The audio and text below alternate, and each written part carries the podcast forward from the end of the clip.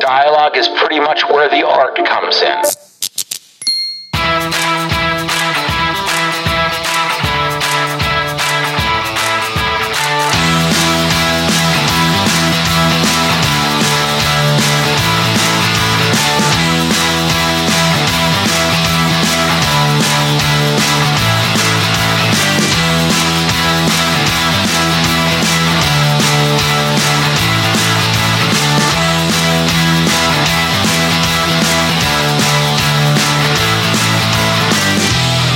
سلام.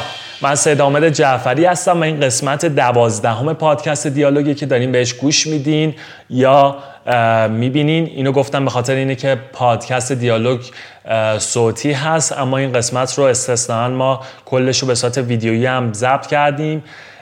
که امیدوارم اگر امکانش بود واسه قسمت های آینده هم بعضی از قسمت ها بتونیم همچین کاری رو انجام بدیم. اگر تازگی با دیالوگ آشنا شدیم بهتون بگم که پادکست دیالوگ پادکستی هستش که درباره سبک زندگی هست و یک پادکست آموزشی انگیزشیه که تو هر قسمت با متخصص یک حرفه صحبت می‌کنیم. سعی می‌کنیم درباره گذشتهش بالا پایین زندگیش مسیری که طی کرده و روتین ها و باوراش باهاش صحبت بکنیم و بیشتر ازشون یاد بگیریم. این قسمت یک اسپانسر داریم. اسپانسرمون سایت com هست. شعار بچه اینه که ما اومدیم برای شما فقط قیمه بپزیم. 18 مدل قیمه دارن از شهرهای مختلف ایران. می‌تونین از سایتشون سفارش بدین یا تلفنی از کد تخفیف دیالوگ پادکست هم می‌تونین روی سایت استفاده بکنین. با همون spell انگلیسیش بنویسین. پای تلفن هم زنگ بزنین بگین ما مخاطب پادکست دیالوگ هستیم بهتون یک تخفیفی خواهند داد. مهمان قسمت دوازدهم پادکست دیالوگ آقای سید جمال ساداتیان تهیه کننده سینما و مدیرعامل بشرا فیلم هستند. ایشون بشرا فیلم سال 78 تأسیس می‌کنن. چند تا از فیلم هایی که به تهیه کنندگی ایشون هست و از طریق بشرا فیلم منتشر شده فیلم های برنگ ارغوان کار آقای حاتمی کیا فیلم چهارشنبه سوری کار آقای اسقر فرهادی فیلم دایر زنگی به کارگردانی خانم بختاور و فیلم برف روی کاج ها کار آقای پیمان معادی هست. به تازگی هم فیلم متری شیش و نیم به کارگردانی آقای سعید روستایی و تهیه کنندگی ایشون کاراش انجام شده و در مراحل انتهایش هست و انشالله به جشنواره فجر می‌رسه و خیلی هم فکر می‌کنیم که فیلم جذابی بشه. توی این پادکست قبل از اینکه با آقای ساداتیان صحبت بکنیم با پسرشون آقای محمد حسین ساداتیان صحبت کردیم. ایشون تو حوزه digital marketing و هنر و lifestyle فعال هستن. یکم درباره فعالیت خودشون گفتن و یه پیش زمینه درباره فعالیت های پدر.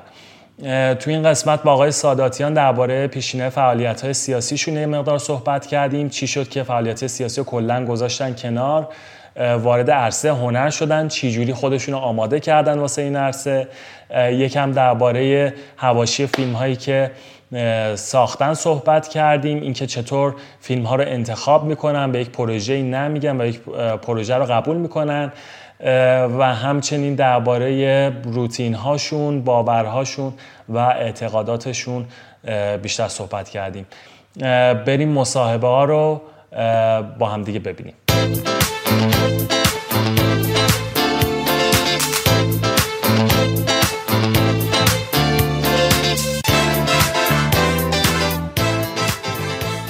محمد سلام به دیالوگ خوش اومدی.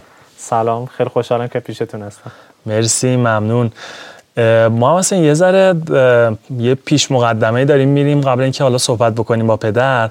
یه ذره می‌خوام خودت درباره کار خودت توضیح بدی یه ذره درباره بشرا بهمون به بگی اینکه از کجا شکل گرفت. ممنون میشم.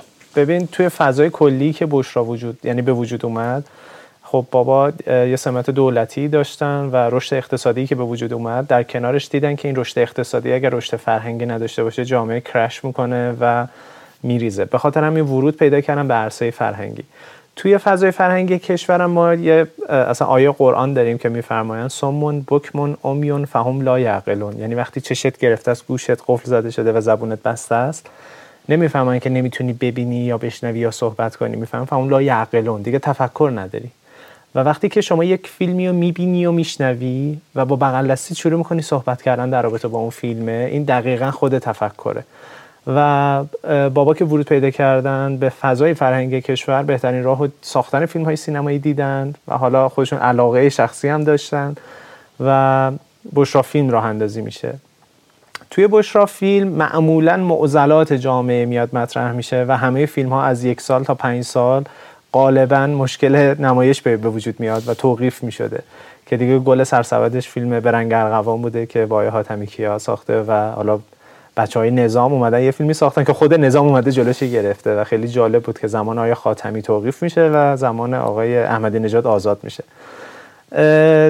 و توی این فضای کلی بشرا فیلم دو تا معضلی که وجود داشت یکی این بودش که ویترین واسه نمایشش نیست تعداد سینماهاش کمه و وقتی وارد نمایش خانگی میشه فضای کلی کشور خیلی راحت کپی می‌کنن و دیگه سهمی به تهیه کننده نمیده.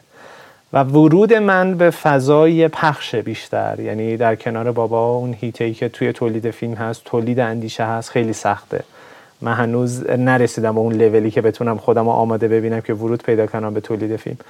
برای همین تلاش کردم برای اینکه بسترهای نمایش رو ایجاد کنم. چه physical که حالا سینماهای مختلفه چه دیجیتال که فضای سایت بشرا هستش که یک IPTV یه که ورود پیدا کرده و کارهای زیر ساختیش انجام دادیم و برای اینکه این بتونه موفق بره جلو احتیاج به این هستش که محتوای یونیک و پر مخاطب تولید بشه که اونم دوباره میره سمت فضای تولید اندیشه.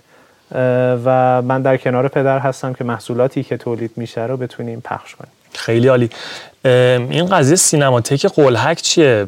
چجوریه که فقط شما می‌تونید فیلم خارجی پخش بکنید بقیه نمی‌تونن. راستش رو بخواین اون فضای قلهک هم خب خیلی متفاوته و اصلا اساس این که پردیس قلهک هم به وجود اومد یکی از مشکلاتی که ما توی تولید فیلم های سینمایی توی بشرا فیلم داشتیم این بودش که همه عزیزان می اومدن پیش ما و می‌گفتن که سهم ما خورده شده مافیای ایران نمی‌ذاره من بدرخشم من بهترین بازیگرم من بهترین کارگردانم و همه این صحبت هایی که دور ما خیلی میشنیدیم. یه بحثایی یه بحثایی شده بود با دانشگاه شریف مبنی بر این که بتونیم دانشکده هنر شریف رو ببریم جلو.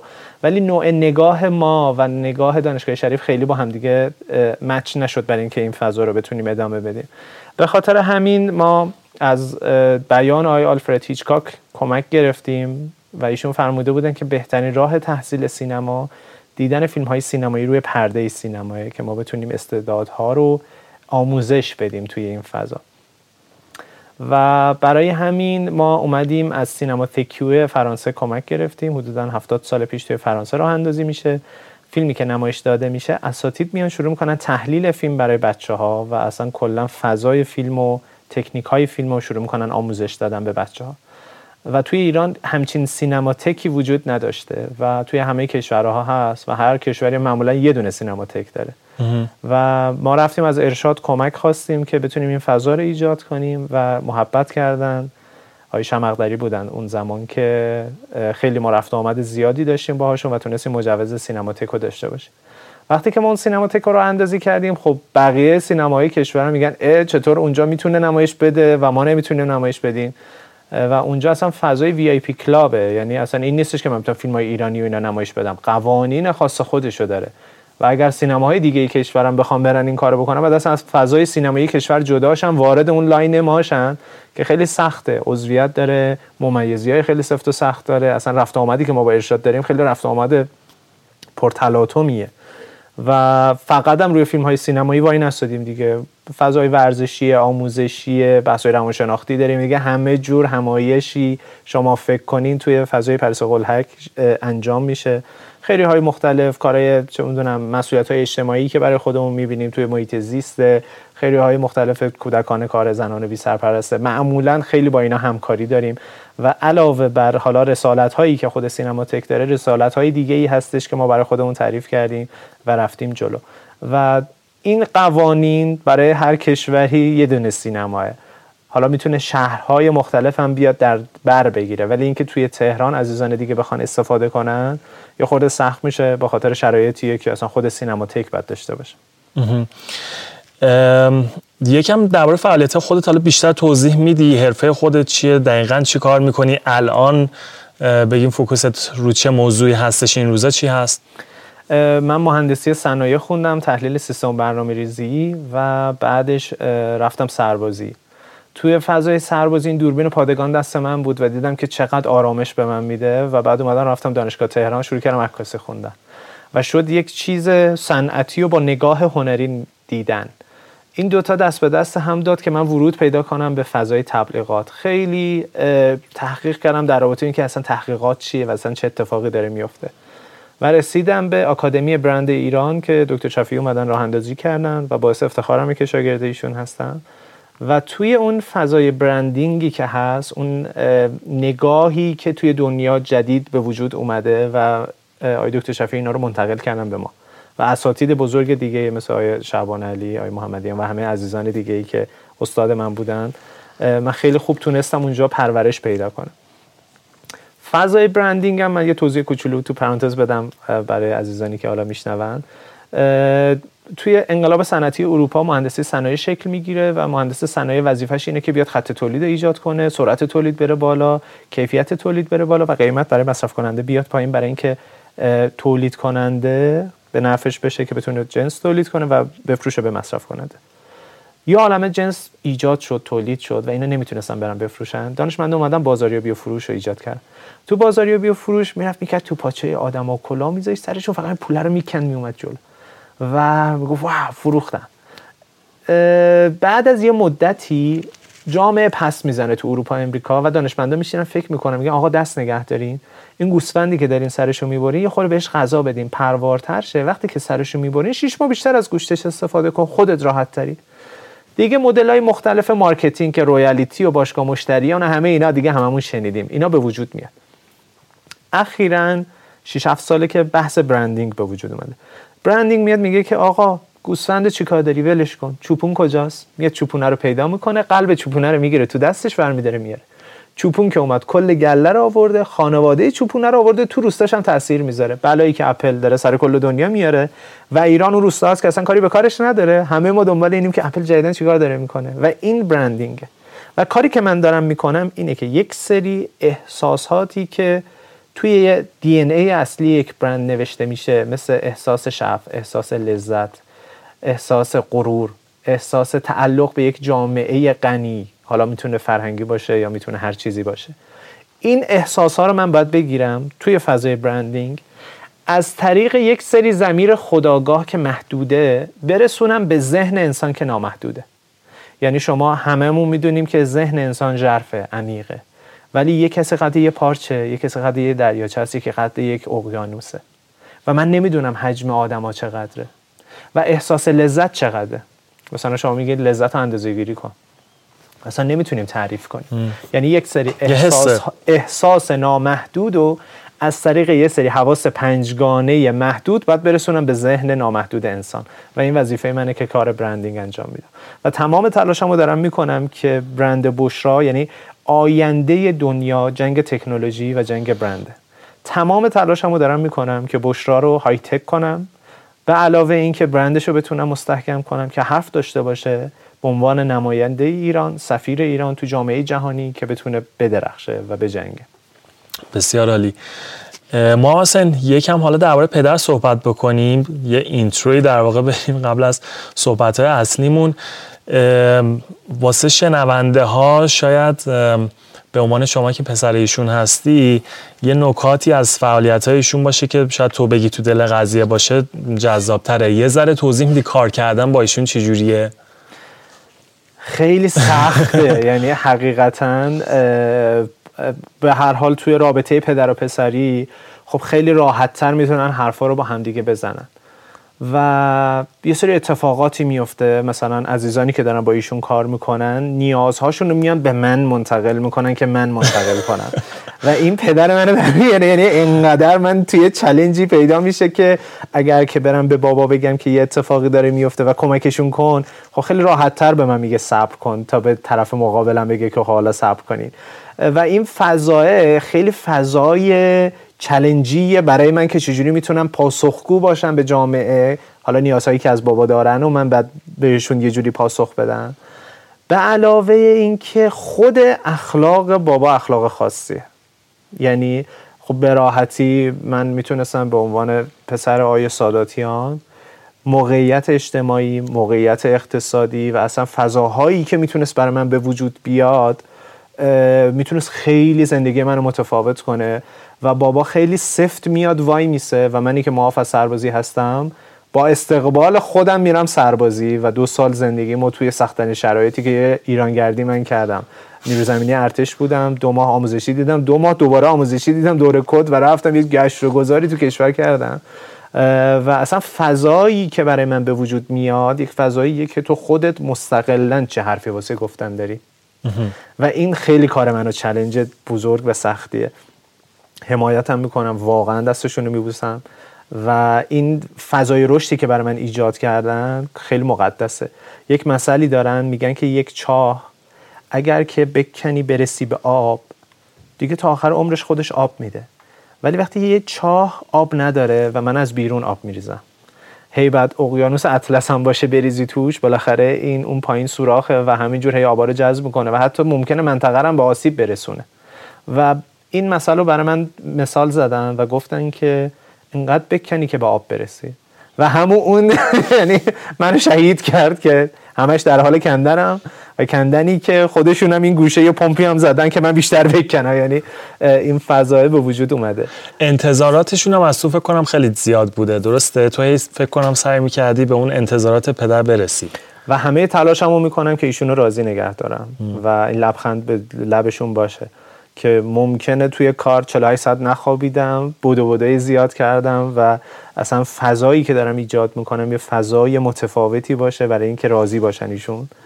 و در قبالش هم ممکنه هیچ آوردی نداشته باشه برای من. یعنی فقط اینکه ایشون یه لبخندی می‌زنن واسه من دنیا دنیا ارزش خیلی عالی. با پدر حالا شروع به صحبت بکنیم فکر می‌کنم یه نکتهایی هست جا بیفته. تو به عنوان حالا نگیم دیگه پسرشون به عنوان کسی که با ایشون کار کردی. این سالها چه نکته رو می‌تونی اضافه بکنی به این صحبت هایی که حالا قرار ازشون بپرسیم که فکر می‌کنی ممکنه ایشون خودشون از سمت خودشون به این اشاره نکنن؟ اگر لازم باشه که بیان بشه قطعا خودشون میگن. یعنی من خیلی جسارت نمی کنم بیام وارد اون هیتا بشم. چون بازخواست بعدش خیلی خطرناکه به من حق بده. و حس می‌کنم که هوشی که دارن و نوع اصلا بیانی که دارن منطقی که دارن احساس می‌کنم شما رو راضی می‌کنه و همه موارد رو فکر می‌کنم پوشش بده. حالا یه سری چیزا هم هستش که شاید خط قرمز ایشونه نباید بیان شه و ترجیح میدم منم سکوت کنم. بسیار خوب. مرسی محمد حسین. مرسی از شما. ممنون.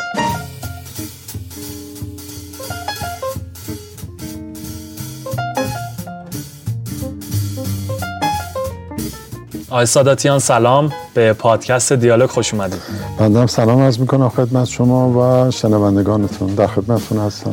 ممنون. مرسی که دعوت منو پذیرفتین سلام آقای ساداتیان بعضی از پدرای ما شاید اسم شما رو بشنون.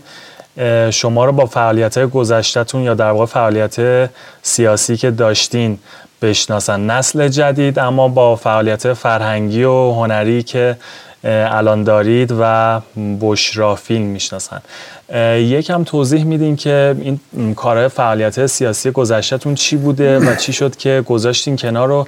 خیلی کمتر هم بعدها دربارش صحبت کردین تو مصاحبهاتون بسم الله الرحمن الرحیم. خب بحث به گذشته خب برمیگرده به بحران انقلاب و بعدش بعد از پیروزی انقلاب خب بحث جنگ پیش آمد و بعد حوادث جنگ هم انقدر تلخ و گزنده است. آدم خیلی دلش نمی‌خواد به روزهای خیلی تلخ و تاریک برگرده. آدم دوست داره به آینده به امیدواریاش به پیشرفتش. جنگ و جپه و جنگ خب همیشه از کشتار و خشونت و ایناست. ولی حوزه هنر و فرهنگ و همش از اندیشه و آینده و پیشرفت و اینا به نظرم داره حرف می‌زنه. این که گذشته من خب چی بوده؟ خب من دفتر آیت الله هاشمی رفسنجانی بودم. تقریبا در دوران مجلس خب بعد از فاجعه حزب که اتفاق افتاد دفتر ایشون مرحوم آقای زمانی شهید شدن. بعد از ایشون من کاندید شدم که دفتر باشم خدمتشون بودم و خب تقریبا تمام دوران ریاست مجلسشون خدمتشون بودیم. یه مدت کوتاهی هم بعد که ریاست جمهوری تشریف بردن اونجا بودم. ولی خب چرا ما خدمت ایشون بودیم؟ خب برمیگرده باز به اون همون هوای انقلاب و اون هیجانات انقلاب رو که بعد حزب جمهوری اسلامی تشکیل شد. خب شورای مرکزی حزب جمهوری اسلامی خب بزرگان کشور بودن. مثل شهید بهشتی و آیت اردبیلی آقای هاشمی و مقام اعظم رهبری و شهید با هنر و خب اینا شورای مرکزی حزب بودن و یه عده دیگه. و خب ردای بعدی هم بودن که ما تقریبا تو اونجا قرار می گرفتیم خدمتشون بودیم. که داوطلب شدم رفتم مجلس. خب مجلس هم که زمانی که آیت الله هاشمی رفت سنجانی خدا رحمتشون کنه رئیس مجلس بودن. تقریبا همه امورات کشور معطوف به دفتر بود و خدمت ایشون بود. خب چون خیلی هم مورد وسوق امام بودن خب امام خیلی چیزا رو ارجاع می‌دادن به ایشون. خب اون موقع آیت الله خامنه‌ای هم ترور شده بودن. خیلی به جسمی وضعیت مساعدی هم نداشتن. ولی خب آقای هاشمی باز باید میگشت به همون نظر امام. خیلی چیزا رو ارجاع میدن. یعنی همین رئیس مجلس بودن بالاخره یه کوچولوی توی کارهای اجرایی نظارتی داشتن. خب مستقیما فرمانده جنگ بودن. یه زمانهای نماینده امام تو شورای عالی دفاع بودن. من جمعی جهات خب همه اینا کارهایی بود که وقت ایشون رو خیلی می‌گیره خب خیلی نقش کلیدی داشتن در اداره کشور. و به خصوص اون موقع سایه جنگ خب همه جا سلطه داشت و جنگ هم از اسمش مشخصه که همش حادثه است و همش کشت و کشتار و همش تخریب. خب اون موقع منافقین هم تو کشور فعال شده بودن خیلی خب ترور ما هر روز خب خبرهای ترورهای ائمه جمعه و جماعت و یا مسئول شخصیت سیاسی مردم عادی حتی مثلا به کرده خب این خمارای کشور همه خلاصه می‌شد میومد اونجا. تقریبا خبر خوش توش خیلی کم بود. همه خبرهای تیره و تار و بعد این به همین دلیل خب تو اون مقطع خدمتشون بودیم. بعد که جنگ تموم شد خب کشور به باسازی که افتاد اصلا فضای کشور تغییر کرد. خب فضای کشور از اون حالت قبلیش خارج شد داشت وارد فضای جدیدتری می‌شد. سائقه خودم یه کمی مسئله فرهنگی رو بیشتر میپسندیدم. حالا هرچند که سبقه کار فرهنگی اونچنانی نداشتم یا مثلا کار فرهنگی اونچنانی نکردم. خب زمانی که انقلاب شد تازه من 20 سالم بود. ولی بعدا علاقم تو حوزه فرهنگی بیشتر شد و همین دلیل من الان غیر از اینی که مدیر عامل بشرا فیلم هستم. یه مؤسسه فرهنگی دخترونم هست که پیش دبستانی تا پیش دانشگاهی هم داره که من مدیر عامل اونجا هم هستم. و خب علاقه مندم در مجموع فکر می‌کنم تو این حوزه کار کردن تأثیر گذارتره بله. اصلا نوع جنس فیلم هایی هم که دارم تولید می‌کنم یک کوچولوی متفاوت تر از شاید فیلم های رایج سینمای کشوره. بله. چطور آماده شدین که وارد این فضا بشین؟ حالا بیشتر منظورم فضای هنری و سینما هستش. خب من اون موقع که دفتر بودم برمیگرده به اینه که یه ستادی بود به اسم ستاد دهی فجر. که اینها خب اول انقلاب دهی فجر خب خیلی حساب پر رونق برگزار می‌شد. خب الانش مثلا بعد نیست ولی موقع خب بیشتر توجه بهش بیشتر بود. یه ستادی داشت اون ستاد یه سناریوی آوردن برای آقای هاشمی که سریال بود. نه سینمایی بود. میرزا کوچی خان ولی چون متور بود به دو قسمت تبدیل شد.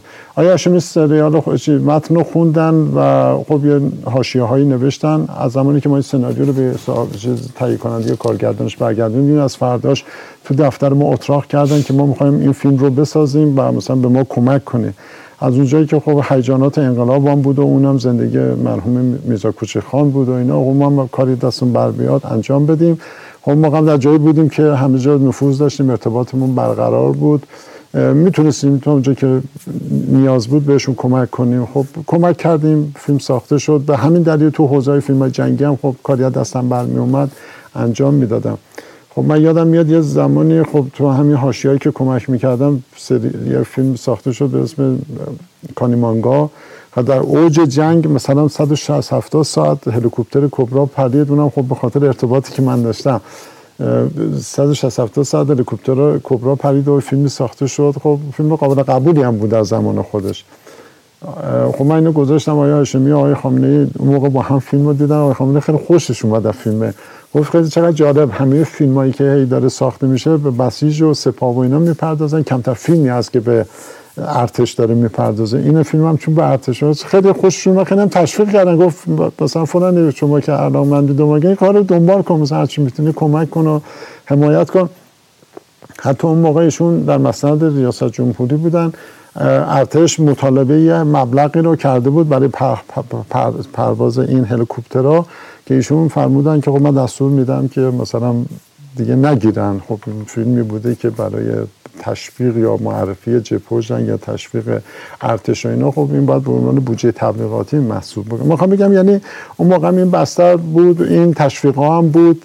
یواش یواش خود منم خب فضاحته بدم نمی اومد ولی حضورم باعث شد که این اشتیاق بیشتر بشه که مثلا از کارم که اومدم کنار فکر کردم کنار کارهایی که دارم انجام میدم یه کوچولم توی ساخت فیلم اینا کمک بکنم یا نقش داشته باشم؟ وقتی ورود پیدا کردم دیدم اگر آدم بخواد کار جدی بکنه چون حوزه کار جدی یکم حوزه اندیشه ای هم هست. کار جدی خیلی سخته. یعنی کار بزن برو خب یکم راحت تره ولی کار جدی ظرایف کاریایی داره. حالا چه در بخش متن یا در بخش ساختش یه ظرایفی داره یه سختیایی داره. یکم باید جدیتر کنیم. اگه می‌خوایم باشیم و تاثیرگذارتر باشیم یکم باید وقت بیشتری و تاثیرگذارتر باشیم. به همین دلیل از اون چیزی که تصور می‌کردم وقت بیشتری دارم می‌گذارم ولی اونجا که می‌دونستم سینما خیلی شکننده است به لحاظ اقتصادی چون همیشه تولید فیلم خیلی گرانتر از حتی یک کاست موسیقی یا تولید یک کتابه آره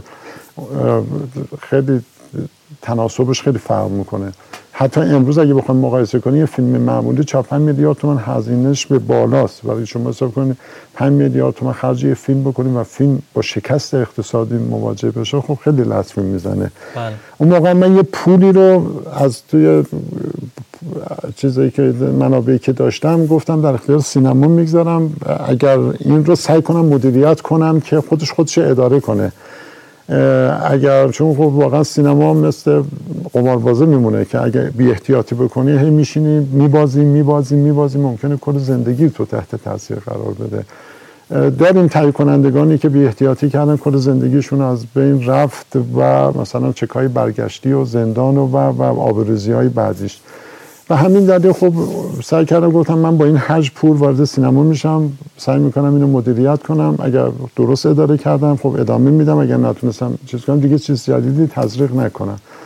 خوشبختانه تا الان اون بودجه رو تونستیم حفظ کنیم. هرچند که بعضی فیلمامون خیلی خوب فروخته بعضی فیلم ها یه کمی ضررم داده ولی در مجموع تونسته خودش رو پوشش بده و تا الان بتونیم ادامه بدیم. شما فعالیت اقتصادی دیگه ای هم جدا از حالا در واقع میشه گفت فعالیت هنریتون تو سینما یا همون مدرسه که گفتین جای دیگه ای هم هستش که از اونجا یک کسب درآمدی باشه بخواین تزریق بکنین تو سینما واقعیتش خود تو یه مقطع یه کوچولوی توی حوزه ملک و اینا. من یه کارایی کردم یه کوچولوی برامون خوب بود تونست یک سرمایه ای رو برام تامین بکنه که اون از همون دوران جوونی اتفاق افتاد شروع کردین. مثلا ده 20 زندگیتون بود یا بعدها؟ نه مثلا نزدیک سی سالگی بود. یه کوچولوی امکاناتی فراهم شد توی کار ملک و اینا که انداختم. این تونست بد نبود یعنی خوب بود. به یه جایی رسید که اگه می‌خواستم با همون شدت و عدت ادامه بدم شاید الان یه برساز بسیار بزرگی بودم ولی یه مقطع کوچولو یه کاری کردیم به لحاظ اقتصادی بعد پولش آوردیم سعی کردیم توی این حوزه فرهنگی و بالاخره تو کارهای آمون منفعه یه کمی به چرخونمش بله.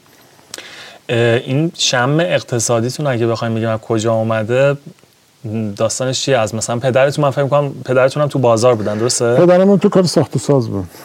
خب پس از همون جا تاثیر گرفتیم. من یکم بله. تو این حوزه کار می‌کردم. خب بالاخره فکر می‌کنم هر آدمی ذاتش این هست که دوست داره یه استقلال مالی داشته باشه. ذات انسان همه این هست. الانم باز من می‌بینم که خب خیلی آدم هایی که حتی تو حوزه اقتصادی موفق شدن دلشون می‌خواد تو زندگیشون یه جایگاه های فرهنگی هم برای خودشون بله. کسب بکنن چون معلوم اون نیاز در همه داره قلیان می‌کنه. حالا بعضی امکانات مالی ندارن وارد میشن بعضی اگه داشته باشن خب سعی می‌کنن یه بخشیش رو وارد حوزه هنر کنه الانم به لحاظ شکنندگی خود حوزه هنر به خصوص سینما اگر اینکه ما می‌بینیم امروز سینما سر پاس نه که به لحاظ گردش مالی خود سینما بلکه به خاطر این پولهایی که آدمهایی از دو جاهای دیگه به دست آوردن که هر سال یه چند نفری وارد سینما میشن روی فیلم ها سرمایه گذاری می‌کنن داره سینما یه کمی سر پای ایستاده. بسیار خوب. برسیم به فعالیت هنریتون.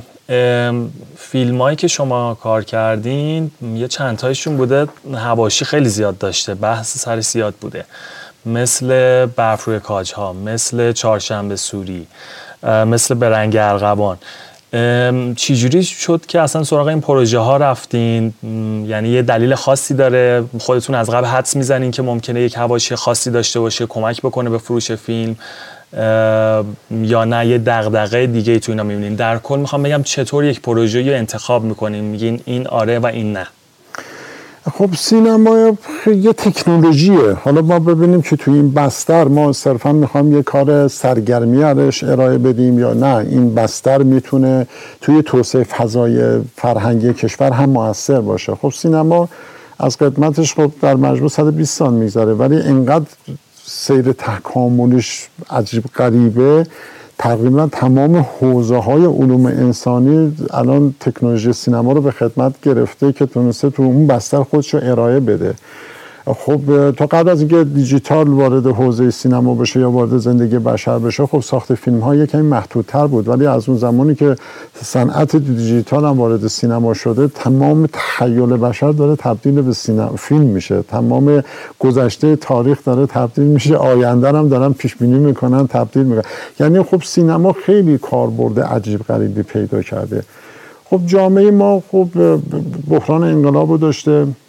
بعد بحران جنگ رو داشته برسه اون تخریب ها و زمان بازسازی. خب بالاخره بعد از هر بازسازی توسعه اقتصادی توسعه اجتماعی پیدا می‌کنه توسعه اجتماعی. خب بالاخره یه قربانی این توسعه میشن و و مسائل اجتماعی عجیب غریبی درش پیش میاد. فکر کردم که آدم با طرح موضوعات اجتماعی شاید بتونه به رفع نواقص آدم بتونه کمک کنه. حالا مثلا من در فیلمام خیلی دوست دارم. حالا یه موضوع اجتماعی نقد اجتماعی موضوعی که یک تلنگری به شاید به اصلاح یه اموری رو بزنه رو خب دوست دارم. حتما تو فیلم ها مطرح کنم فکر می‌کنم فیلم های ساده تر رو یا بیشتر که وچه سرگرمی داره خب بیشتر همکاران ما دارن می‌سازن.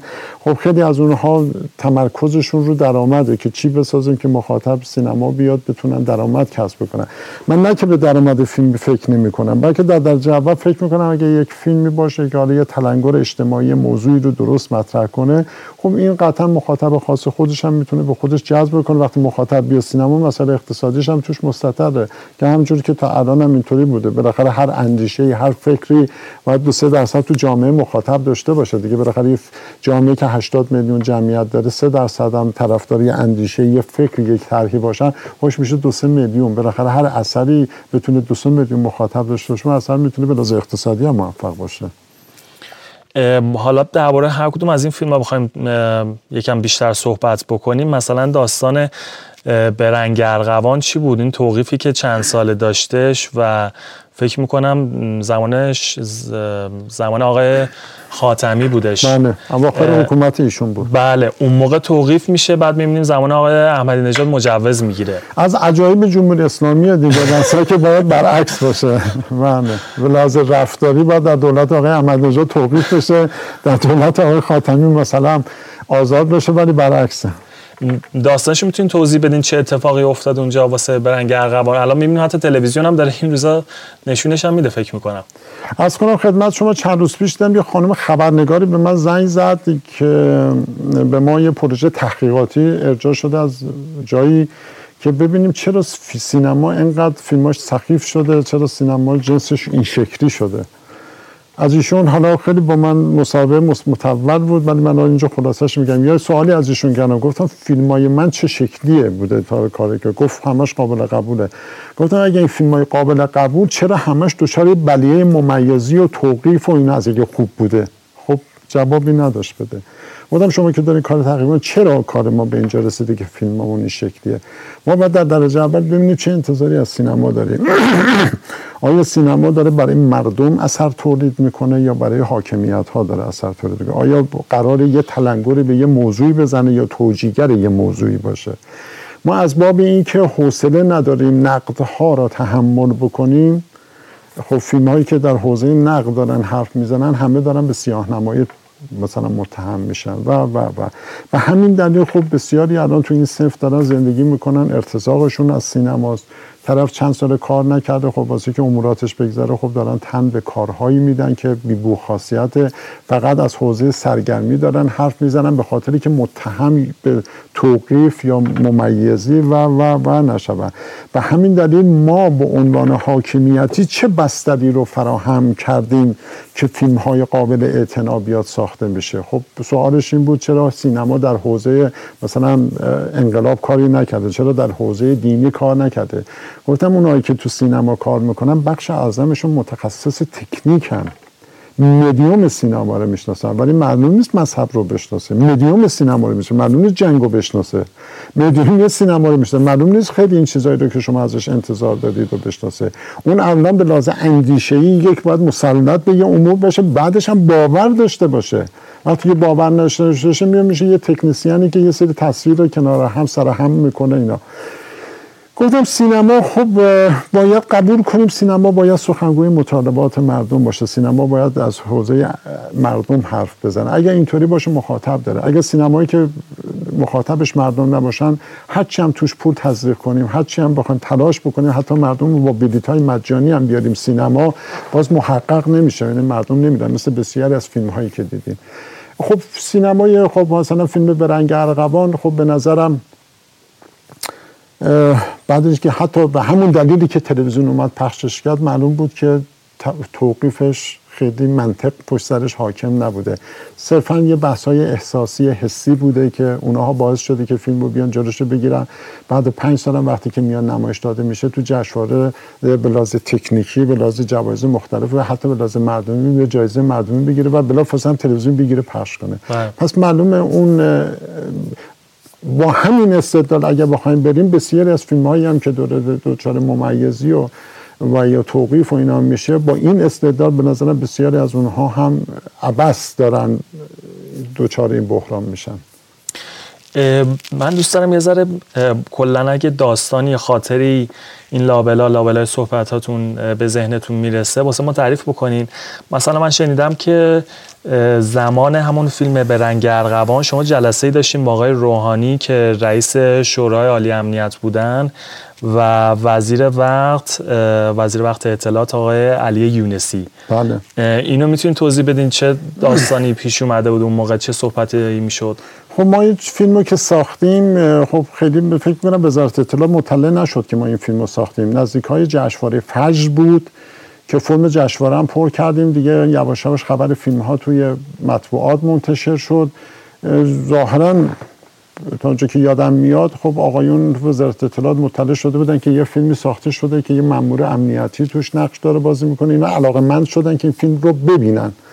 واقعیتش خب دلمون هم می‌خواست یه طرف دلمون نمی‌خواست ببینن این طرف هم گفتیم اگه قراره ببینم با یه شرایط بهتر تکنیکی ببینن اینطوری خام و منتاج شده با اینا. و کار صدا موسیقی اینا.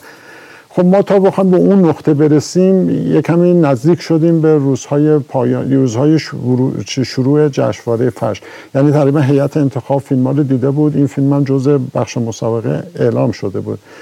دیگه نزدیک برگزاری جشنواره بودیم که قرار شد که مسئولین وزارت اطلاعات بیان فیلم رو ببینن یه شب هماهنگ کردن که بیان فیلم رو ببینن گفتن آقای وزیرم که آقای یونسی باشه قرار بیان و تیم حفاظتیشون هم اومد و منطقه رو چک کردن و ولی در ساعت مقرر ایشون نرسیدن بیان ولی مدیرای ارشدشون که فیلم رو دیدن بعد فیلم معلوم شد که با فیلم مشکل دارن.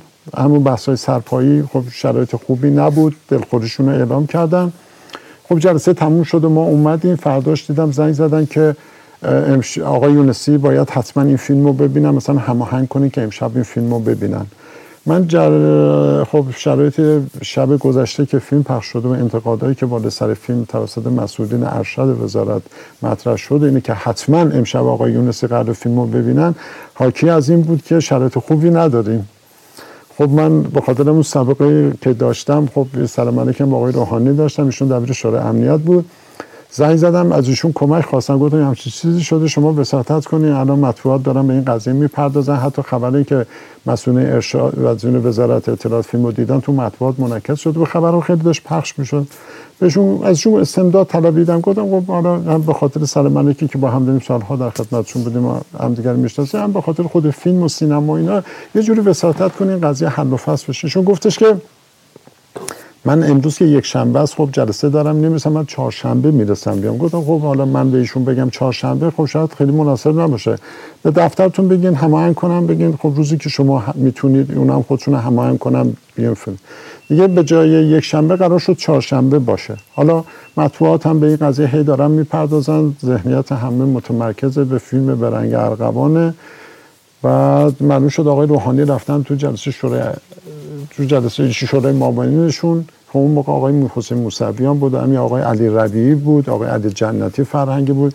تو جلسه شورای معاونینشون مطرح کردن که قرار چهارشنبه یه همچین فیلمی نباشه شما هم بیاین کمک کنین مثلا ببینین به عنوان یه فکر یا چند تا فکر بشینیم مثلا راه حل. معلوم شد اونم رفتن مثلا به بچه هاشون گفتن بچه های اونم مثلا متمرکز همه حالا بچه های اونم رفتن به فکر فامیلاشون گفتن ولی اینا رو ما بعدا متوجه شدیم. روزی که خب شب اصل چهارشنبه قرار شد بعد نماز رفتیم تو سالن. فکر کردیم مثلا همین 6 7 نفر میریم تو سالن. وقتی رفتیم تو سالن کیپ تا کیپ سالن پر جمعیت یعنی یه سالن 300 نفر پر تو سالن. بعد خانواده ها همین نشستن. فیلمو که نمایش دادیم باز دوباره همون فضایی که چند روز قبلش داشتیم مدیرای وزارت مخالف معاونین آقای روحانی تقریبا مخالف. ولی زن بچه هاشون همه موافق فیلم یعنی باز اونجا برام یه تجربه بود که این فاصله هم چقدر وجود داره حتی تو خانواده مسئولین که خب مثلا مدیرای ارشد باز از وزارت سعی کردن نظر مسئولین وزارت اطلاعات تامین کنه ولی زن بچه هاشون کاملا مخالف اون نظریه بودن که حتی تو این بحث‌های سرپایی هم دخالت کردن اظهار نظر می‌کردن. موافقتشون رو با نمایش فیلم یا مخالفتشون رو با توقیف فیلم اعلام می‌کردن. بعد یه همچین جلسه بود. بالاخره آقای روحانی هم خیلی یعنی واقعیتش خیلی سفت و محکم وای نستاد. در حد اینکه سعی می‌کردن اقناعی آقای یونسی رو قانع بکنه. آقای یونسی هم به خاطر شرایطی که کارشناساشون داشتن و اینا که اونا کاملا مخالف بودن ایشون هم مخالفت کردن. به طب مخالفت آقای یونسی آقای روحانی هم خیلی موافقتشون اعلام نکردن. فیلم رفت تو محاق پنج سال اون داستانی که در همه در جریانش هستیم. بسیار خوب. فیلم چهارشنبه سوری هم اونم حواشی خودشو داشتش. واقعیتش اینه که خب فیلم درسته که می‌گفتن که از سمت وزارت ارشاد به شما گفتن که این فیلمو نسازین سراغش نرین؟ خب عرض می‌کنم ما خب فیلم چهارشنبه سوری خب من با سناریو خوندم جذاب بود برام. خب با آقای قرار... از فرهادی وارد قرارداد شدیم و آقای فرهادی هم اصرار داشتن که این فیلم رو تو زمان خودش بسازن یعنی شب عید بسازن. مثلا بحثش این بود که اصلا رنگ هوا مثلا مهمه جوونای درختها مثلا مهمه و و و. بعد فکر کردیم کدوم خونه هست؟ ما که پلاتوی چیزی که نداریم. باید بریم خونه اجاره کنیم تو این خونه ها کار کنیم. بعد کدوم خونه هست که شب عید شستشو نداشته باشه یا تو ایام عید که ما می‌خوایم توش کار کنیم دید بازدید نداشته باشه؟ پس اگه بخوایم بریم تو خونه های اجاره کار کنیم اینا مخل کار ما میشه هم واسه اون خانواده خوب نیست. هم واسه فیلم همش باید فیلم توقف کنه. حالا شبه شستشو دارن بعدش هم هی مهمونای دیده بازدیدی میاد هی باید فیلم رو تموم کنی تا مهمونا بیان برن. خب شرایط نامطه به همین دلیل سعی کردیم خب یه لوکیشنی رو پیدا کنیم که اختصاصی در اختیار خودمون باشه. خب یک خونه بود در اختیار نیرو دریایی ارتش بود که جنگ زده ها سالها توش زندگی می‌کردن که کاملا هم مخروبه شده بود. کجاست جاش؟ تو میدون هروی بود. کاملا هم مخروبه شده بود. خب ما اینو گرفتیم 100 درصد بازسازی کردیم. اون ساختمانی که دیدید 100 درصد بازسازی شده بود. همه اساسیات توش ریخته شده یعنی به عنوان یه خونه فعال اکتیو در اومده بود. شما تصور بکنه همه این کارا رو کردید. بعد بازیگرات اومدی قرارداد امضا کردید. همه کار امور انجام شده. تقریبا یه دو هفته مونده بود که فیلم برداری شروع بشه. ارشاد یه زنگ زدن. من مثلا با آقای فرهادی با کارگردان بریم اونجا جلسه که اونجا به ما گفتن که ظاهرا مثل که بعدا فکر کرده بودن که این قصه قصه تلخی هست مثلا نساختنش بهتر از ساختنشه. خیلی نه که آمرانه ولی خیلی داشتن توصیه می‌کردن که این فیلم رو ما نسازیم.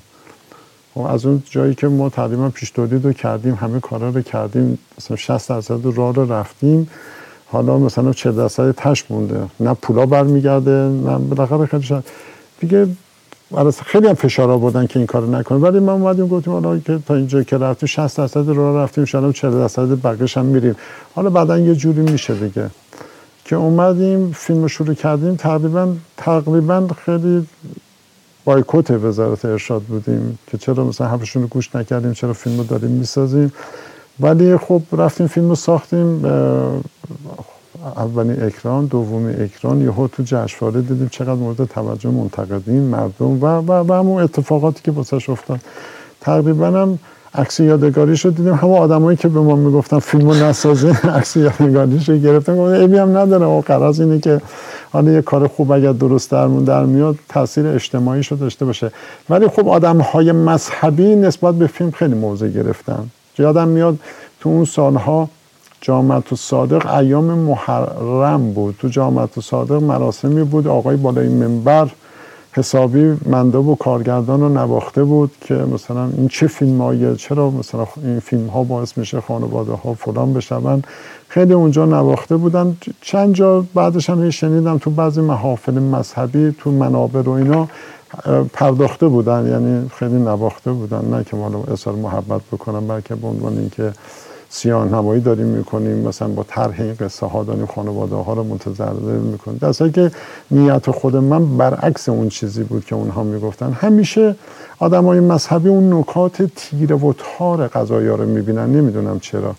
دسته که هر چیزی می‌تونه وجوه مختلفی رو داشته باشه. بعض وقتا باشه با عینک خوشبینی میشه به موراتی من اون موقع بعضی ازم میپرسیدن چرا این فیلم رو ساختی؟ گفتم این فیلم اینقدر تذکر داره توش. برای بسیاری از دخترای جوانی که تازه ازدواج کردن می‌تونه پندهای خوبی رو داشته باشه. بالاخره زن یک وظایفی داره شوهر یک وظایفی داره. هر کدوم اینا اگر ریپ بزنن تو انجام وظایفشون ممکن رو طرف مقابلشون تاثیر منفی بگذاره که تو این فیلم داشت به عینه این رو ترسیم می‌کرد. و خب اون موقع هم خب حتی مثلا تو اصفهان که فیلم اکران شد مثلا بچه های تند و افراطی اصفهان فشار آوردن فیلم از اکران کشیدن پایین حوزه هنری هم فکر می‌کنم تحریمش کرد درسته؟ بله حوزه هنری هم خیلی رابطه گرمی با فیلم نداشت. حالا تحریمش یادم نمیاد تحریم ولی خیلی رابطه گرمی نداشت. یا همه سینماش اکران نکرد. واقعا دقیقا یادم نمیاد ولی خیلی رابطه گرم اصولا آدمای مذهبی با فیلم رابطه خوبی نداشتن. بله. یعنی بعدش هم همچنان. حتی همین وضعیت هم ما سر برف روی کاچ ها داشتیم. باز حوزای مذهبی بچه های مذهبی با فیلم رابطه گرمی رو نداشتن. ولی خب فیلم گذار و فیلم قابل قبولی بود. بسیار خوب. درباره فیلم های الان می‌خوایم صحبت بکنیم فکر می‌کنم فیلم متری شیش و نیم آقای سعید روستایی هستش که بله. خیلی هم الان درباره صحبت میشه. این پروژه توضیح میدین چه اتفاقی داره واسش میفته فیلم الان تو چه مرحله هستش؟ فیلم الان روزهای پایانی فیلم برداری شده داره سپری می‌کنه ولی خب خیلی فیلم سختی بود. چون این حوزه مواد مخدر و اینا رو داره بحث می‌کنه. خب هم با زندان ما کار داریم هم با ستاد مواد مخدر کار داریم هم با بازداشتگاه داریم توش. و و و مثلا فضاهای نیرو انتظامی رو می‌خوایم. خب به چند دلیل اینی که به اون مکانها خب یک امنیتی کار کردن توش سخته. بحث دومش خود اونها.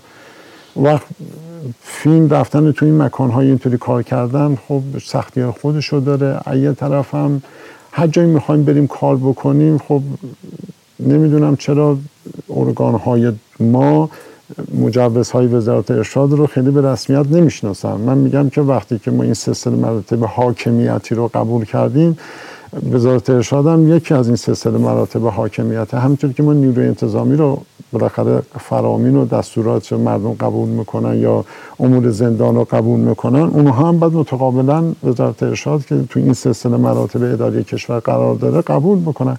بالاخره آدم هایی که نشستن اونجا پروانه ساخت دارن میدن اینا امینه های نظام حاکمیت هستن که حکمشون رو مستقیما طریق وزیر می‌گیرن. وقتی که اون این مجوزی رو صادر می‌کنن دیگه قرار نیست که ما هر جا میریم کار کنیم سناریو رو ببریم بدیم اونا بخونن دوباره اونا اظهار نظر بکنن.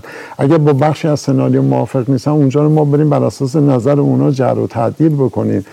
مثلا این تیپ کار کردن هاست که داره باعث میشه که هی بگیم که آقای شیره چرا اینقدر بیال و دم شده.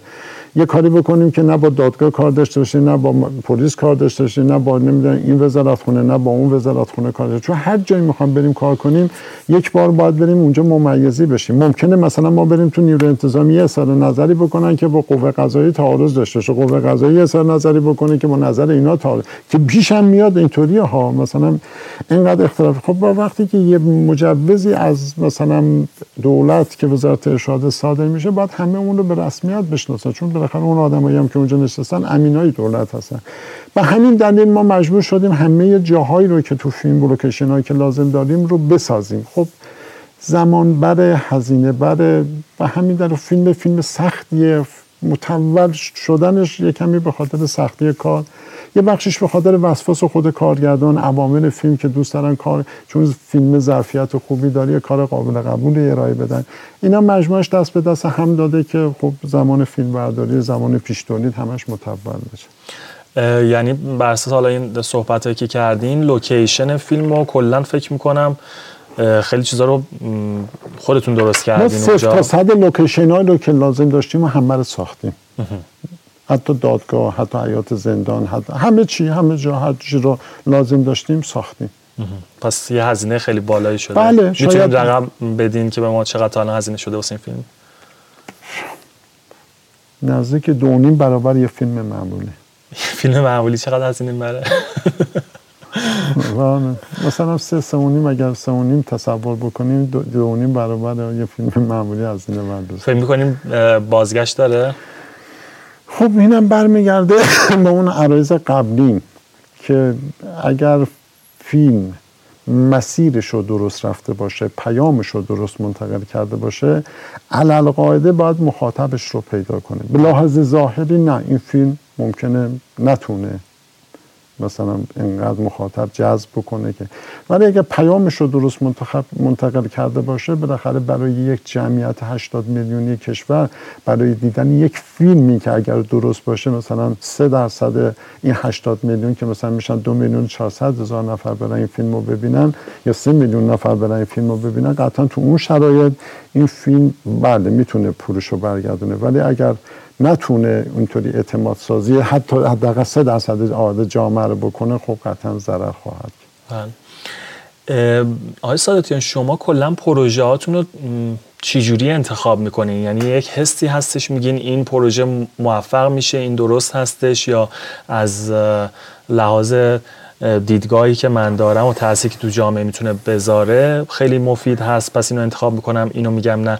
کلا آره و نگفتنتون به پروژه چجوریه؟ مثلا آقای سعید روستایی فکر می‌کنم واسه فیلم اولشون سراغ شما اومدن جواب نگرفتم واسه ابد یک روز. درسته؟ نه من خیلی باشون ما صحبت نداشتیم. نه کلا چجوری میشه یک پروژه رو یک نفر بیاد سراغ شما بگه آره بهش بگین آره من سرمایه گذاری می‌کنم به یک نفر دیگه بگین نه. خب بحثم سر اینه که فیلم خونساس یا نه. اگه خونسا نباشه بهش فکر می‌کنم. اگه خونسا باشه خب میگم مثلا دیگرونم بلدم بسازم. خب منظورت خونسا چیه؟ مثلا فیلم هایی که فقط بچه سرگرمی داشته باشن خیلی چی. من عرض کردم دوست دارم یا یه موضوع اجتماعی یا یه موزل اجتماعی یا یک نقد اجتماعی تو آثاری که دوست دارم بسازم یک تفاوتی بکنم. من خود فکر می‌کنم ما اگر یک ما به جامعهمون خیلی ملتهبه. خب حوادث تیتر روزنامه ها و همین چیزهایی که میشنویم خب سیستم غذاییمون چرا انقدر شلوغه؟ چرا آمار بله. طلاقمون اونطوریه؟ چرا نمی‌دونم کلاهبرداری تو سطح جامعه اینطوریه؟ من یک گزارش یه جا میخوندم میگه ضریب اعتماد عمومی قبل از انقلاب مثلا بین 50 و 60 درصد بوده ولی الان زیر 10 درصده. خب معلومه جامعه ما به شدت ملتهبه. حالا خارج از آمارهای ظاهری که همه چی درسته ولی وقتی که توش میریم می‌بینیم جامعه چقدر ملتهبه. حالا بحثم سر اینه که ما فیلم هامونم فقط توجیگر این ظاهر قضیه باید باشیم یا نه؟ می‌تونیم بعضی موزلات اجتماعی رو در قالب سینما چون ابزار خوبی هست بتونیم طوری مطرح کنیم. که هم توجه افکار عمومی رو به اون موضوع جلب کنی هم توجه مسئولین رو بتونیم بهش جلب کنیم اگر این دوتا رو بتونیم با یه موضوعی به هم نزدیک بکنیم شاید بگردیم براش راه حل پیدا کنیم یا مردم کمتر اون فعل رو انجام بدن مسئولین تلاش بکنن مثلا راه حل واسه. اینها این تلنگران برام جذابه که مثلا من سینما چقدر می‌تونم توی بهبود اوضاع احوال جامعه با سینما بتونم گذار باشن. به همین دلیل مثلا فیلم جدید آقای روستایی از تو حوزه مواد مخدره. به نظرم تلنگری که داره می‌زنه خب خیلی می‌تونه جامعه رو تحت تاثیر خودش قرار بده. وقتی که یک موضوعی رو یهو یه جمعی با هم ببینن با هم تحت تاثیر اون قرار بگیرن با هم برن اجراش بکنن خب به یه فرهنگ عمومی می‌تونه تبدیل بشه. و به نظرم از این نگاه با این زاویه خب خیلی می‌تونه گذار باشه. شما تصور بکنید نقش سینما مثل یک پزشکه. شما رفتین پیش یه پزشک همه چیزتون ظاهرتون خوبه. میرین پیش پزشک پزشک شما رو معالجه می‌کنه یک چکاپتون می‌کنه. یهو مثلا می‌فهمه مثلا سرطان گوارش دارید. ولی آثاری هنوز چیزی خودشون نشون نداده. آیا این پزشک به لحاظ اخلاقی باید به شما قرص مسکن بده؟ یا نه باید به شما رو جراحی بکنه. اگه قرص مسکن بده شما یه چیزی متوجه میشه بعد 6 ماه ممکنه خب عمر تموم میشه. فلان. ولی اگر بخواید بیشتر از 6 ماه دیگه زندگی کنی خب باید بیا شما رو جراحی کنه دیگه. باید این آلارم رو برای شما به صدا در بیا برای شما هم ناگواره دیگه. یه رفتی بله. حالت خوب یا با یه شوک مواجه میشی. بعد وقت باید بیا شما رو جراحی کنه. خب این جراحی خونریزی داره دوران نقاهت داره سختی ولی در ازاش خب زندگی شما رو ممکنه 20 سال بیشتر کنه 10 سال بیشتر کنه. بالاخره یه شرایط دیگری برای شما. باید. حالا از زن من سینما و فیلمسازی هم این شکلیه. آیا ما فقط باید توجیگر یه سری حرکات سکنات باشیم یا نه وقتی یه جا فکر می‌کنیم یک آفاتی وجود داره یه نقصانی وجود داره اینا رو بتونیم به صدا در بیاریم. هرچند که وقت برای عده ناخوشاینده ولی به نظرم به صدا در آوردنش مثل اون جراحی میمونه. یه جور دیگه اگه این سوال بخوام ازتون بپرسم شده که تا حالا کارگردانی با فیلمنامه بیان سراغ شما شما اون پروژه رو قبول نکنین بعد بعدا فیلم و کسی دیگه بسازه بعد بعدا به خودتون بگین که کاش که من اینو خودم رفته بودم سراغش من ساخته بودم بوده همچین موردی؟ واقعا نه. واقعا نه. نشده. نه.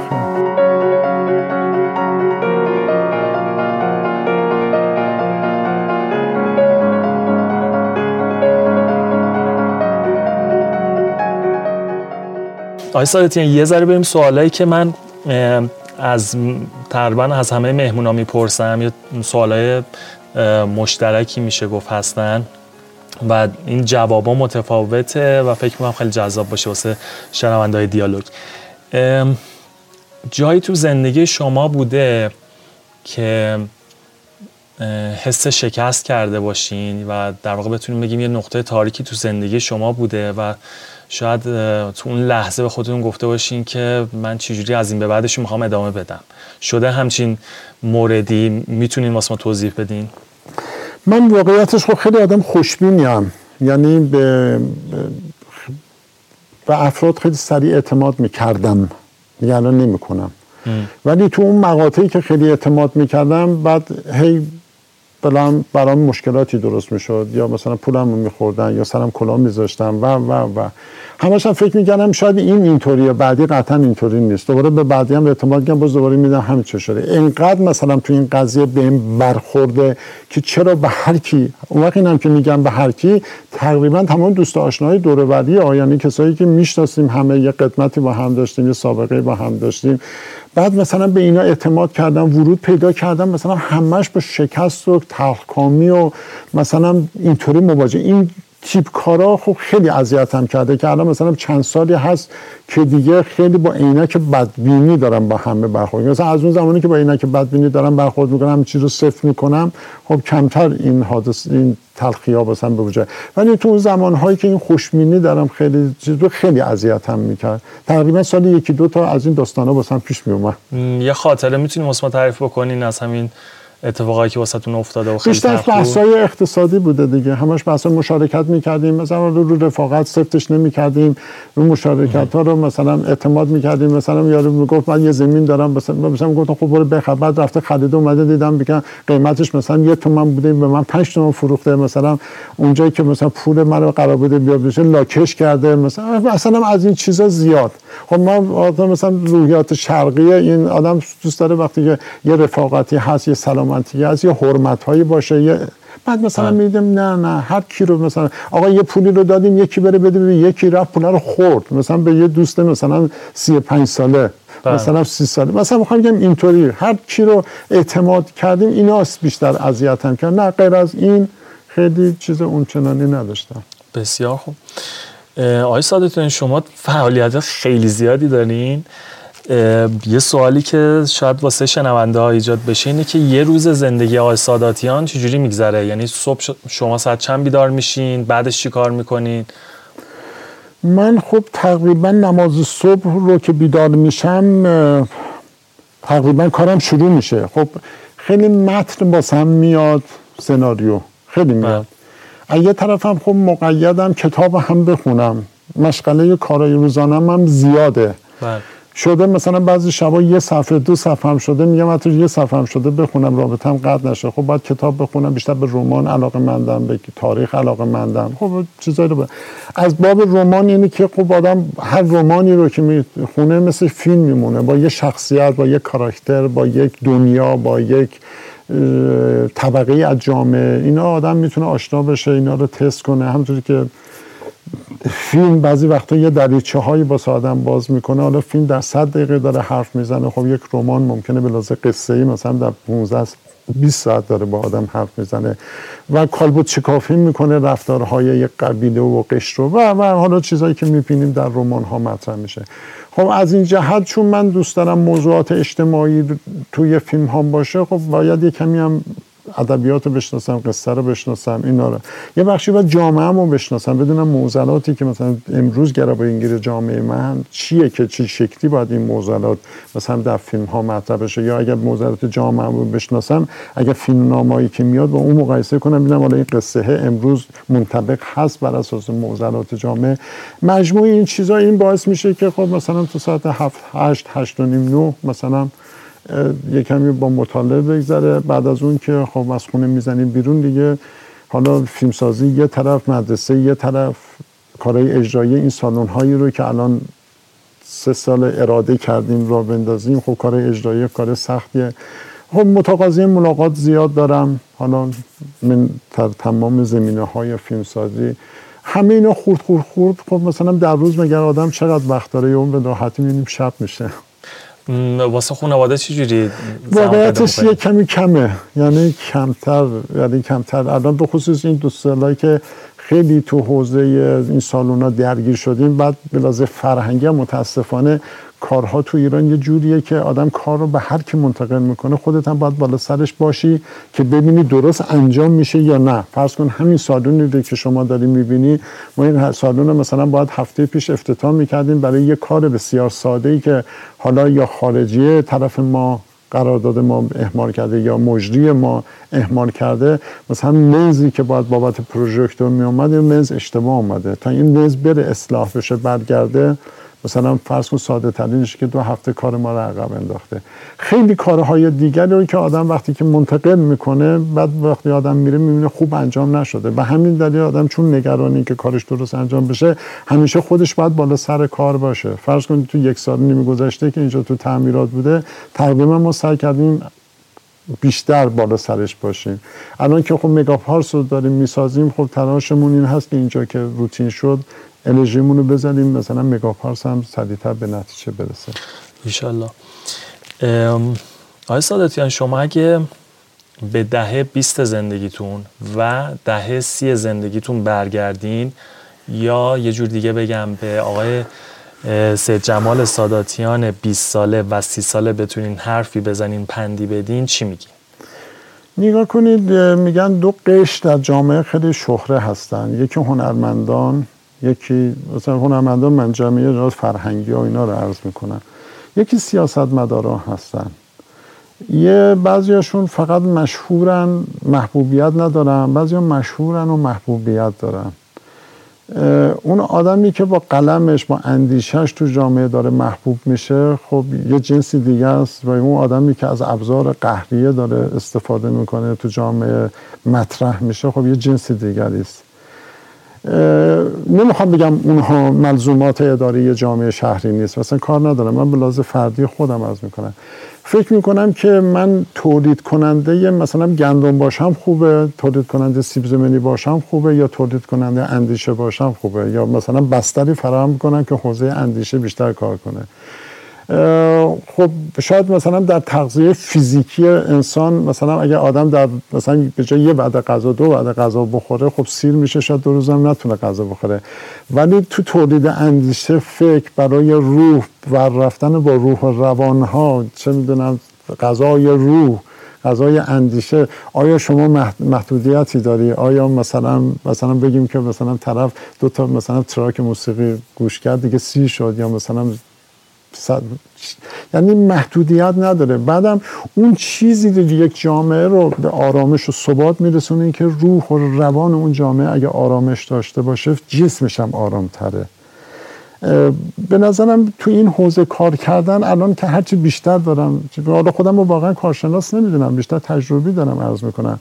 حس می‌کنم که تو این حوزه اگر آدم هر چی بتونه کارآمد باشه تاثیرگذاریش بیشتره. شما الان ببینید تمام کسایی که در طول تاریخ مثلا ماندگار شدن کیا بودن؟ کسایی که از خودشون ابتکار داشتن خلاقیت داشتن نوآوری داشتن تاثیرگذار بودن توی بهبود زندگی اجتماعی جامعه. حالا چه شاعراش نویسندگاش چه مثلا نقاشش همه این کسا بوده.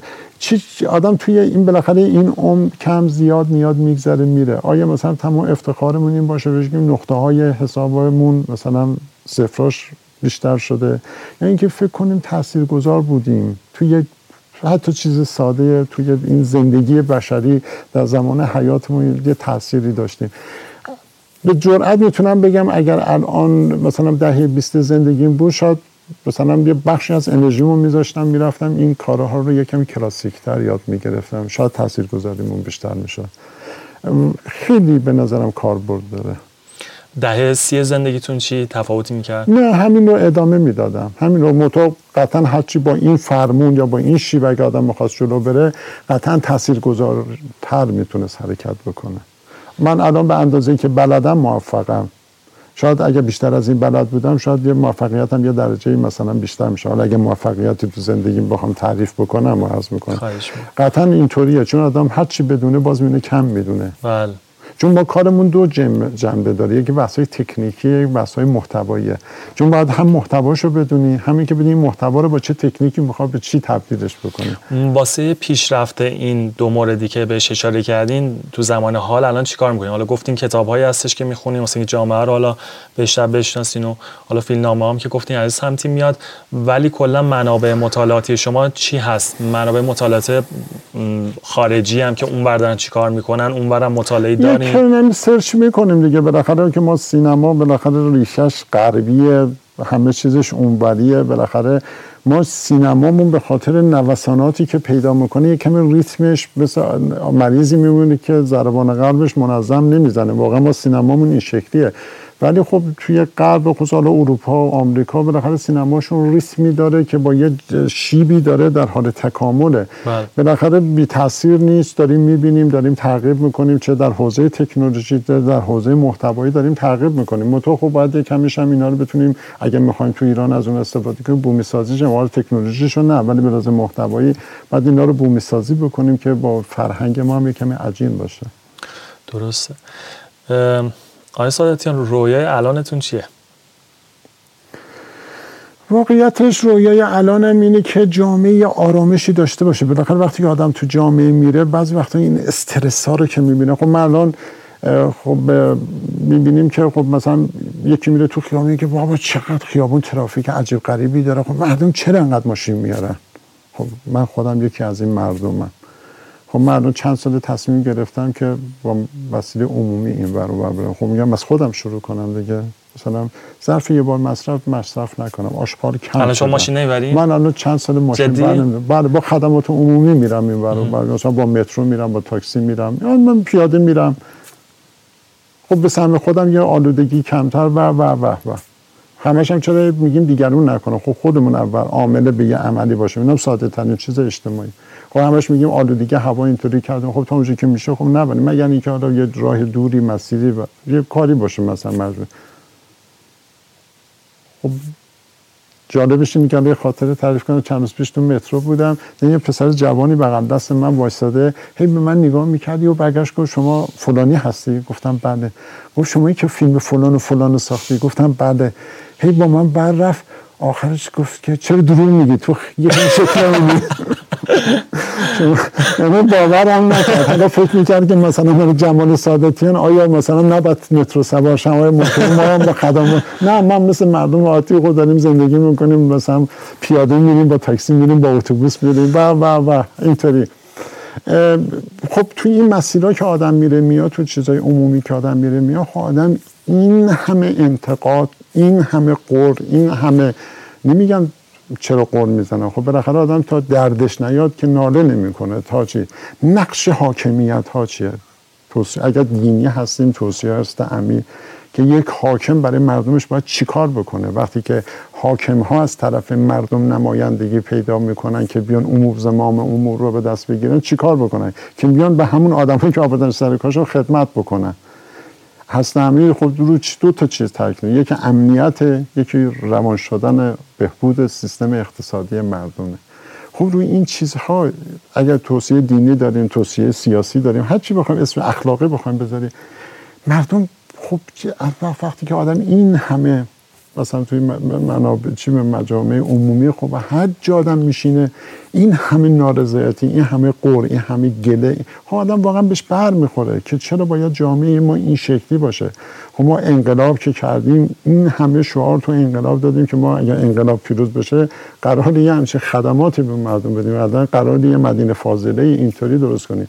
اصلا چرا این شکلی شدیم؟ بعدم چرا در جهت رفش قدم بر نمیداریم؟ خب بسیاری آدم ها رو می‌ذاریم سر کارها که مثلا فلان بشود. خب چرا جامعه به یه همچین به هم ریختگی ریخت پیش اومده که نه مسئولینش نه یه بخشی از جامعه؟ چرا اینقدر مثلا تعهد اخلاقی نداریم مثلا بعدم این همه پولا داره اختلاس میشه مثلا این پولا رو برای چی می‌خواین اختلاس کنین که حسابای بانکیتون پر بشه؟ حالا که چی؟ مثلا فلان. مثلا این پولا هم بردید و هیچ هم نفهمید مثلا دوازده هزار میلیارد 15 هزار میلیارد و و و و و چی. واقعیتش آقا واقعا این همه نهیب هایی که روایات ها و احادیث به آدم میزن بالاخره عمر کم زیاد میره فردا اون دنیا آدم چیز می‌خواد جواب بده. خیلی چیزای اینطوری داره. خب اینا یه کمی اذیت هم می‌کنه. خیلی دوست دارم حداقل ما هم با حد اقلا مردم یک دلخوشی با یه حد اقلا خب تجربه هم نشون داده مردم با یه حد اقلا واقعا عمراتشون داره میگذره. یه بخشی از زمین از جامعه. و چرا ما نمی‌تونیم اون حد اقلا رو فراهم بکنیم؟ جامعه که این همه انرژی و سرمایه و متخصص و اینا داره. چرا ما این همه داریم فرار مغزها تو کشورمون برامون ایجاد میشه و یه دم تو جامعه اصلا مثلا خیلی مثلا میان تو نماز جمعه میگه داریم میرین که برید مثلا حتی با تعابیر بد و اینا. خب چرا در جهت آسیب شناسیش بر نمیان که اون چرا داره میره؟ چرا ما این همه بالاخره این نوابقی که تو کشور هستن حالا چه حوزه اقتصادیش چه حوزه علمیش خب اینا ذخایر ملی کشور باید تلقی بشن قلم داد بشن. خب چرا باید شرایطی فراهم نکنیم که اینا رو حفظ کنیم و یه جوری شرایطی فراهم بکنیم که اینا هی مرتب مجبور به مهاجرت بشن؟ خب اینا آدم رو اذیت می‌کنه دیگه. خب من واقعا خودم به لحاظ حسی همش دوست دارم کشور انقدر آباد و خوب و اینا باشه که وقتی هرچی اینجا آرامشش بیشتر باشه همه توی آرامش زندگی می‌کنه. مثل اگه یه ویروس سرماخوردگی بیاد هرچی هم من نوعی هم بخوام خودم رو حفظ کنم ممکنه در معرضش قرار بگیرم. جامعه ما هرچی آرامش داشته باشه خب همه می‌تونیم ازش سهیم باشیم و برخورد. اگر خب اینطوری ملتهب باشه خب همه. خب من واقعا متاسفم برای این بعضی بچه های مذهبی افراطی فلان که بدون منطق همیشه دارن به این حمله می‌کنن. و واقعا یه بخشی از چی میگم بی ثباتی ها یا از ناامنی ها رو من از این جریانات فکری افراطی مذهبی دارم می‌بینم. منطقی با قضایی ها برخورد نمی‌کنه. همش احساسی شعاری فلان. یه کمی دارن جامعه رو اونا با شعارها و نحوه برخوردشون دارن ملتهب می‌کنن. آقای ساداتی شما چقدر پول داشته باشین رضایت دارین واقعیتش این که کاری که ما داریم می‌کنیم خیلی پول نیاز داره. مثلا حالا فیلمسازیش یه بخش توسعه فضاهای نمایشی خب کار construction خب خیلی هزینه بره. خب من خیلی دلم می‌خواد ما به حد اقل های استاندارد های سالن نمایش یا سرانه سالن های نمایشمون تو ایران خیلی توسعه پیدا کنه. حالا سینما خب یکمی به ما نزدیکتره در کنارش تئاتر و موسیقی هم همین وضعیت داره. شما تصور کنید یه پایتختی مثل تهران با 12 میلیون حالا کم و زیاد جمعیت ما یک سالن concert hall بخش خصوصی نداریم. ما الان سالن کنسرت ها همه دولتیه و کلی فرامین دولتی بالا سرش حاکمه. به همین دلیل خب خیلی دلم می‌خواد بتونم هرچی می‌تونم توی این فضا کار بکنم. واقعیتش اینه که من هرچی پول دستم برسه خیلی علاقه مندم تو این حوزه تزریق بکنم و این حوزه های اقتصادی هم نیست که آدم فکر کنیم پولا میاد و و و, و مثلا اینطوری سرمه ولی اگر هرچی پول دستم بیاد یعنی محدودیت هم به نظرم نباید داشته تزریقش می‌کنین تو همه رو تزریق می‌کنم تو توسعه فضای نمایشی کشور. چون به شدت معتقدم که مردم رو هرچی با این حوزه ها سرگرم بکنیم اوقات فراغتشون رو پر کنیم به خصوص شهرستان ها به خصوص جاهای کوچیک. و ضریب خطاها و بزه های اجتماعی به شدت کاهش پیدا می‌کنه. و به نظرم یکی از ما باید ببینیم که کشورهای دیگه بالاخره وقتی که به این فرمول های امروز رسیده اینا بر اساس یه تجارب دست آمده. چرا انقدر تو حوزه هنر حتی ما توصیه دینی میمونم کم نیست تو حوزه هنر. نمی‌دونم حالا چرا آدمای مذهبی تندمون انقدر نسبت به حوزه هنر مشکل داره. من میگم بس حوزه چیزی بذاریم کنار. برای تعادل رفتارهای اجتماعی ببینیم الان تو اروپایی اینا چقدر دارن از این ابزارها استفاده می‌کنن که جامعهشون رو باش متعادل کنن. خیلی حس می‌کنم اگر ما این فضاها رو به خصوص شهر کوچک توسعه بدیم خیلی بزاهای اجتماعی کم میشه. و همین دلیل فکر می‌کنم هرچی پول دستم برسه در من با آب واقعا دارم می‌زنم این سالون هایی رو که گرفتم رو دارم به سختی اداره می‌کنم. ولی همش تحت تلاشم این هست حتی دوستان دیگرم هم دارم قانع می‌کنم یکی از سرمایه یه بخشی از سرمایه هاشون رو به عنوان یه کار خدماتی یه کار چی میگن چی میگن انفاق کنن از خودگذشتگی بکنن. یه بخشی از سرمایه‌شون رو بیارن توی این حوزه تزریق بکنن. و واقعا من به نظرم حالا که چون من درگیرم میگم ساخت مثلا یه فضایی نمایشی مثل ساخت یه مدرسه است مثل ساخت حالا نگم مثل یه مسجد یا حسینی است که آدمای مذهبی موضع بگیرن. من خودم ارق مذهبی دارم. ولی خیلی کار خوبی هست. یعنی بله. خیلی ثواب داره. بسیار عالی. چه کتابایی تو زندگی شما بوده که خیلی تاثیرگذار بوده واسهتون؟ اسم می‌تونیم ببرین دو ستا خیلی تاثیرگذار نبوده ولی بالاخره رمان هایی که می‌خونم یا مثلا کتاب های تاریخی که می‌خونم بالاخره تجربه از آدم می‌خونه. والا رمان های فضاهای زندگی مدلی از زندگی رو واسه آدم ترسیم می‌کنه. تاریخ هم که آدم بفهمه در گذشته چه اتفاقی. مثلا یه چیزی که خیلی منو قرقلک می‌داد یا خیلی تجربم کردم و بعدم برام خیلی چیز بود مثلا این وضعیت اجتماعی زمان قاجار که مثلا حاکمان چقدر اهل بدن و اهل پول و اینا بودن پستا چجوری با پول تقسیم می شده که یک زمانی زمان قاجار حالا یادم نیست کدوم دوره بوده ولی قحطی بوده تو ایران کم بوده مواد غذایی بوده سفیر انگلیس میره پیش صدر اعظم. میگه ما یه بوتهایی داریم این ارزش غذایی داره. وقتی خوبم مثلا راحت تر از گندم میشه اینا رو پرورش داد وقتی که اینا رو مردم می‌خورن سیر میشن خیلی می‌تونه کمک بکنه. مثلا شما بیاید این بوتها رو تو ایران پرورش بدین و صدر اعظم برمیگرده میگه واسه من چی داره؟ حالا این واسه مردمه. واسه من چی داره؟ مثلا تو اون وضع. خب می‌دونی وقتی آدم این تیکای اینطوری خیلی عالی یا چیز تو رمان یا تو کتاب یا توی چیزای تاریخی آدم می‌خونه خب خیلی تجربه است. مثلا اون کتاب آبی که سفیر یا مراودات سفارت انگلیس باز در زمان قاجار باز وزارت خارجه انگلیس خیلی اون گزارش روزانه ایران خیلی شرایط اون روز رو ترسیم اسم کتاب چیه؟ کتاب آبی. کتاب آبی. بله پنج جلد مکاتبات سفارت انگلیس در تهران با وزارت خارجه انگلیسه رفتارهای ایرانی ها رفتارهای خودشون نفوذش روی مثلا سیاستمداران و خیلی مثلا به نظرم این تیپ مثلا کارها بله. خب خیلی تجربه به آدم منتقل می‌کنه کتاب دیگه به ذهنتون می‌رسه نه الان؟ میگم یعنی کلاً. مثلا یه همچین وضعیتی کلا ب- بسیار خوب فیلم چطور فیلم هم همین وضعیت رو برام داره خب بعضی وقت فیلم ها رو مثلا من حوزه تخصصی می‌بینم بعضیاش مثلا مثلا اگر یه موضوع اجتماعی رو توش مطرح کرده باشه گاهی به مثلا بیشتر تکنیک فیلم ممکنه به موضوع توجه بکنم ولی یک فیلمی یک فیلم ایرانی بخواین اسم ببرین که خیلی دوستش دارین و یک فیلم خارجی که خیلی دوستش دارین چی اسم می‌برین؟ نه خیلی نه معمولی بوده همه بسم خیلی برام یا موندگار شده باشه نه خیلی مثلا نه. مورد خاصی. بزنید اوکی. ام، چیزی هستش که بهش عمیقا اعتقاد دارین و می‌دونین درسته اما شاید اکثریت مردم با این اعتقاد شما یا این فکر شما مخالف باشن باشه.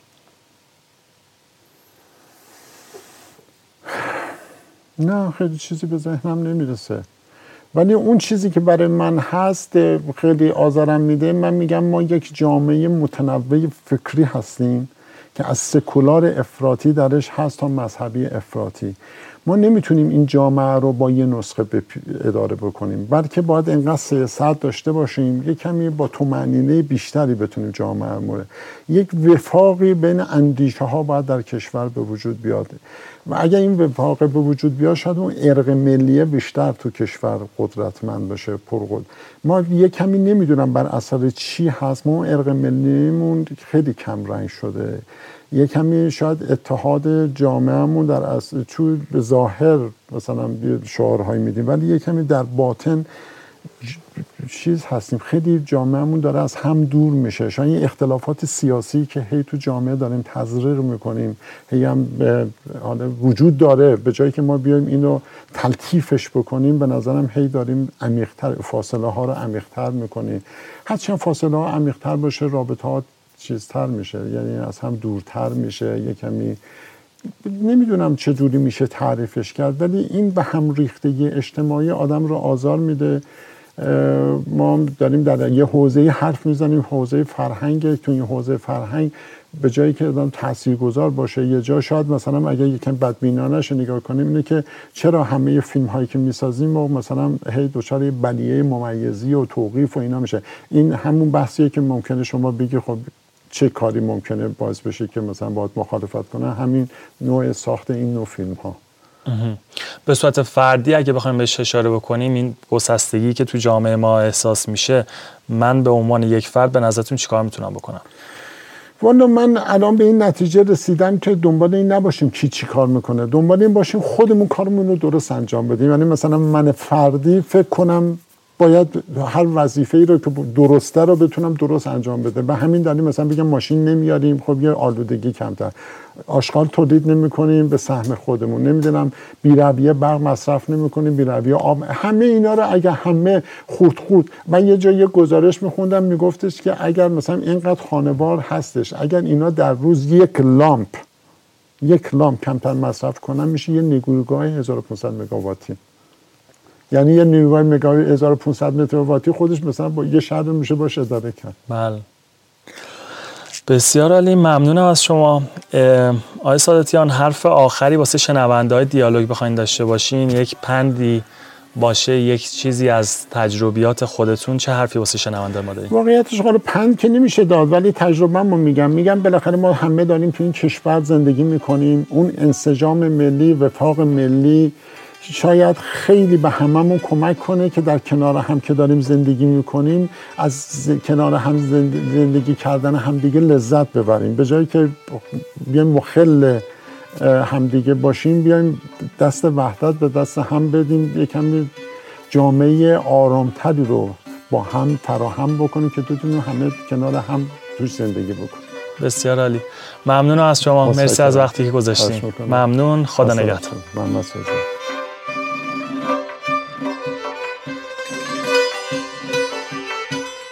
مصاحبه با آقای سید جمال ساداتیان رو شنیدین. امیدوارم ازش لذت برده باشین. مثل همیشه اگه پیشنهادی دارین خوشحال میشم. از طریق ایمیل contact at با هم دیگه در ارتباط باشیم. توی توییتر و اینستاگرام هم آیدی من حامد جی اف هست و همچنین اگه می‌خواین پادکست دیالوگ ازش حمایت بکنین حتما با دوستا آشناهاتون تو شبکه های اجتماعی به اشتراک بذارینش. تا قسمت آینده خدا نگهدار.